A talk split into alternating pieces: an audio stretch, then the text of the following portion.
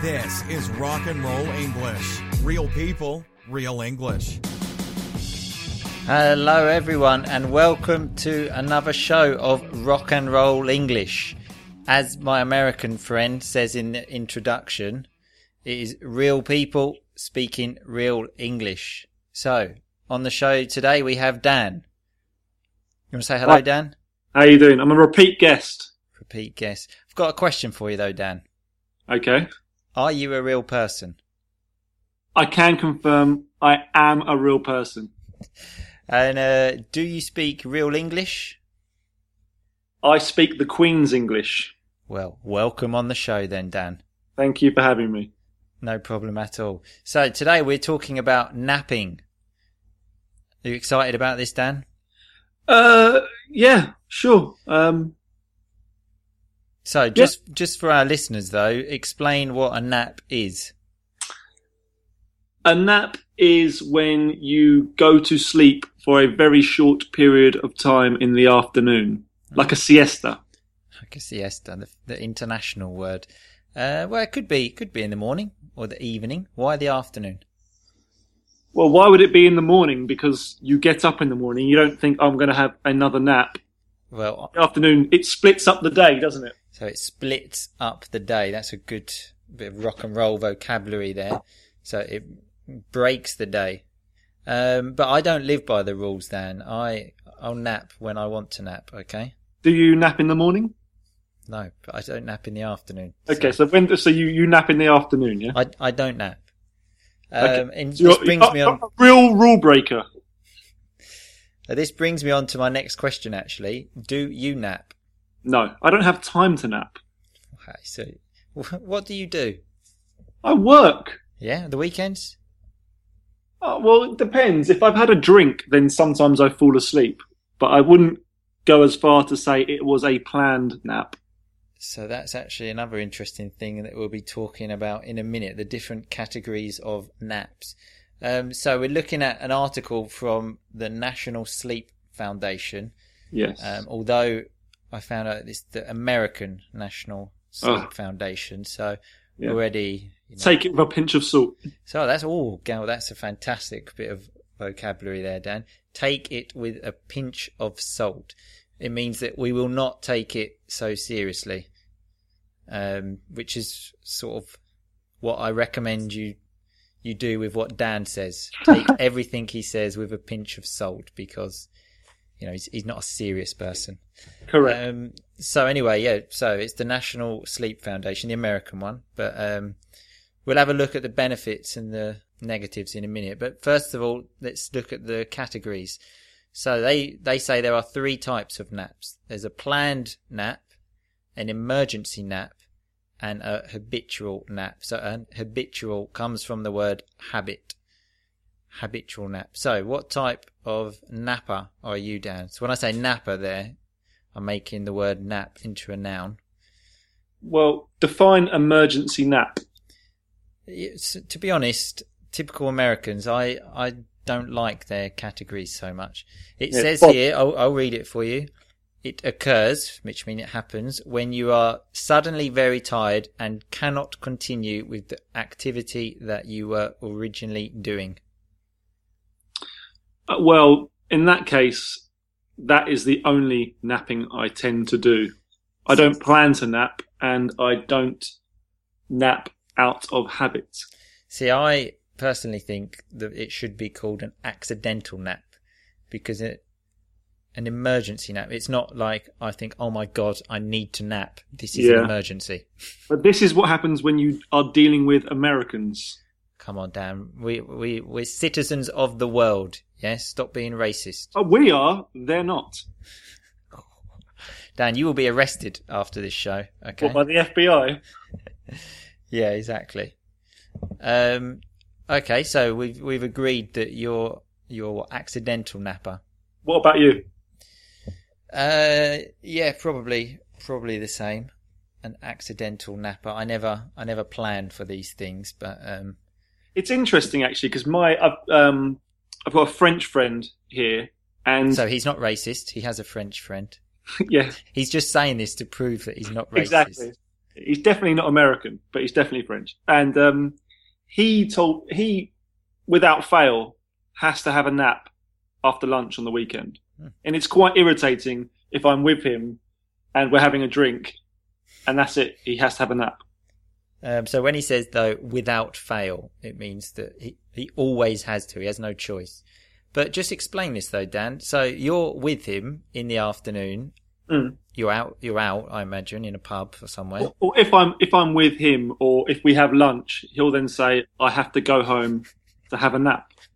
I think he it's his way of not wanting to spend time with me. I, I I agree. I actually agree with. That may be a good tactic. Maybe something that I, I will do. But just to clarify, I don't go home and nap with him. I I- recently found out that Dan snores, which so snores is the noise that you make when you sleep. I, in fact, I will do an impression just so we can understand what snoring is.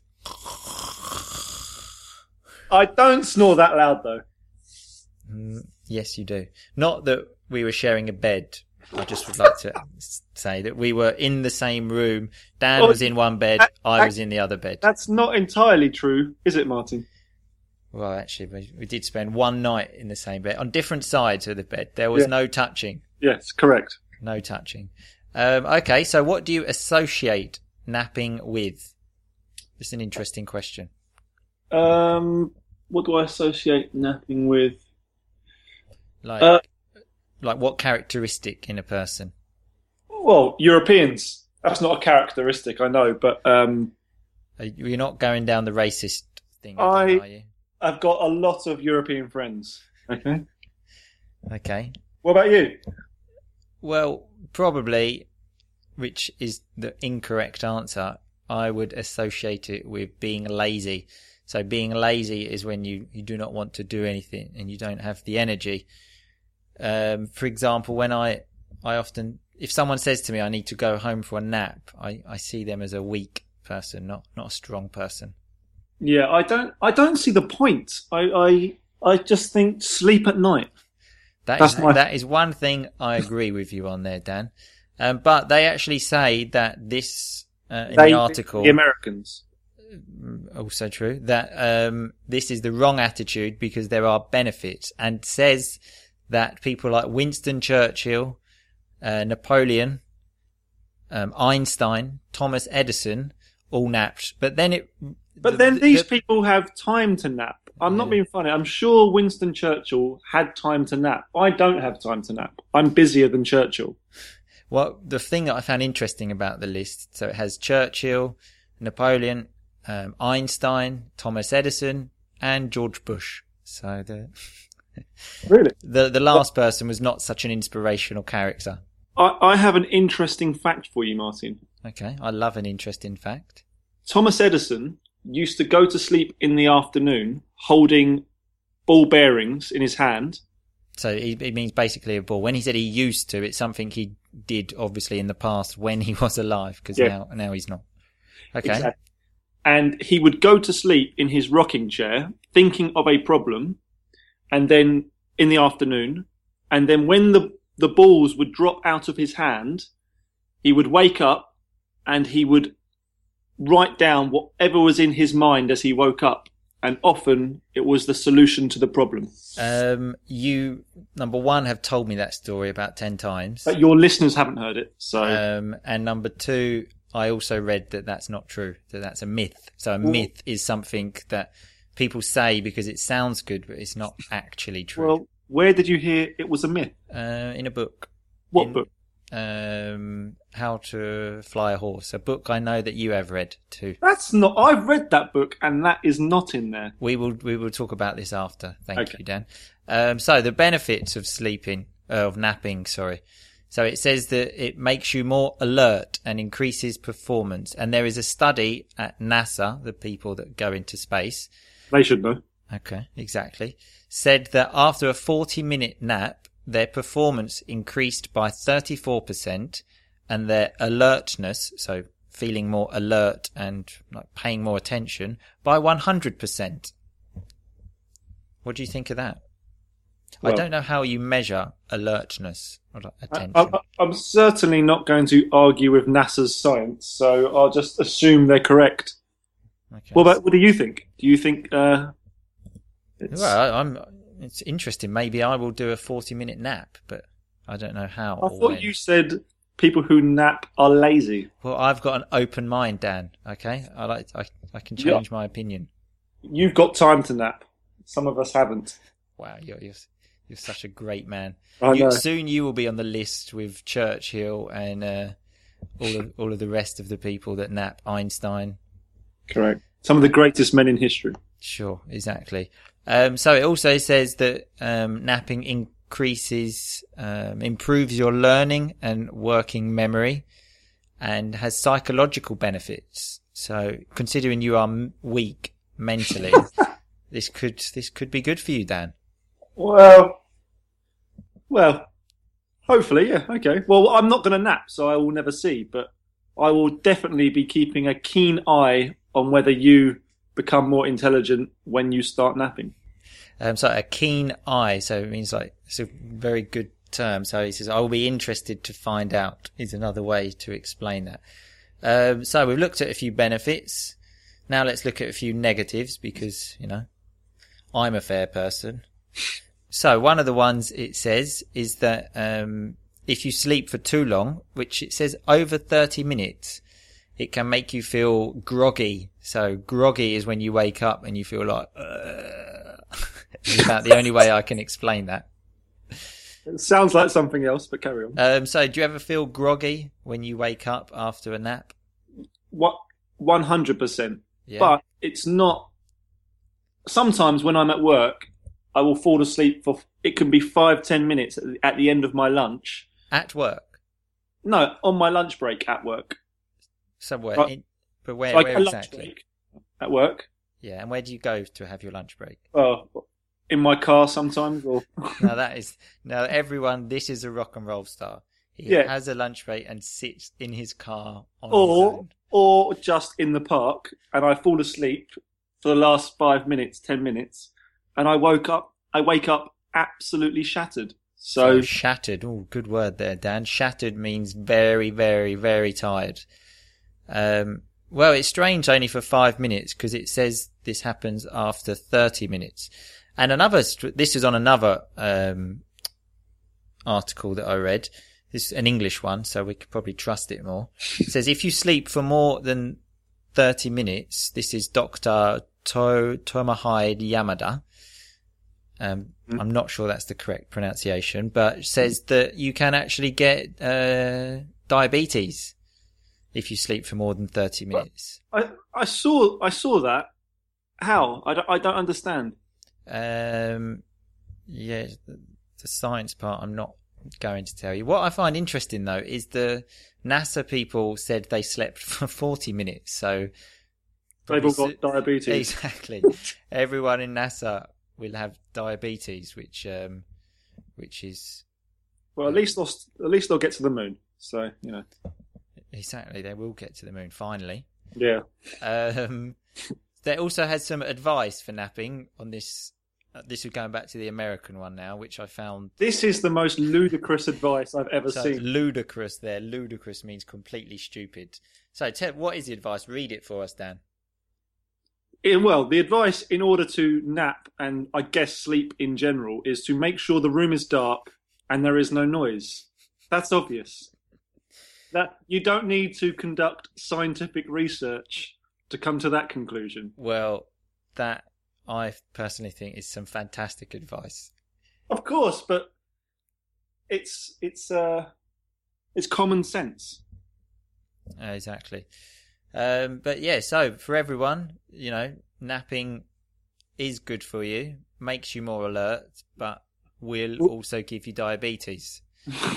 And Pros and cons. and listen to Dan's advice if you want to have a nap. Um, make sure the room is dark and Hey, That's not my advice. Okay, I'm just reading the science. okay. Well, you said wh- that, so Will will you be napping in future? I, I well, uh, I'll think about it. I'll think about it. And um, yeah, and the other piece of advice for me is don't snore like Dan. Don't snore. Remember, that's snoring, and that's what Dan does. Yeah, but I, I sleep talk as well, so I don't think I've got much choice. Also does that, which is very, very frustrating. Okay, well, thanks as always for your time, Dan. That's all right. Thank you for having me. It's always a pleasure. Okay, so that was me talking to my friend Desperate Dan there about napping. Um, I call him Desperate Dan, not when he's listening because he's he's a lot bigger than me, but he's not listening now, so it's fine. Um, so let's look at the vocabulary that we used today. Obviously, the key word was the word nap, which means when you have a small sleep um, at some point during the day. Um, the most rock and roll piece of vocabulary was when Dan said um, to take it with a pinch of salt. So to take it with a pinch of salt, um, which means not to take something seriously. I think Dan said about when um, we were looking at the study and it was done by Americans. So Dan said to take it with a pinch of salt. Um, he also said without fail, which is a good piece of vocabulary. So it basically means um, always when he said that his French friend, um, without fail, um, always has a nap. So it's just to enforce um, always. Um, another word was snore, which is the noise you make when you sleep, which is what Dan does, um, which I discovered recently. Although at this point, I would just like to clarify the story of Dan and I sharing a bed. Um, we went to Catania and we did Airbnb, and there was only one bed, unfortunately. So I had to share, but I did not sleep much because he was snoring. Um, a myth, a myth is a good word, and that's something that seems, well, people say is true, that actually isn't, which was the story Dan um, used about Thomas Edison with the balls in his hands. It's a myth. It's not true.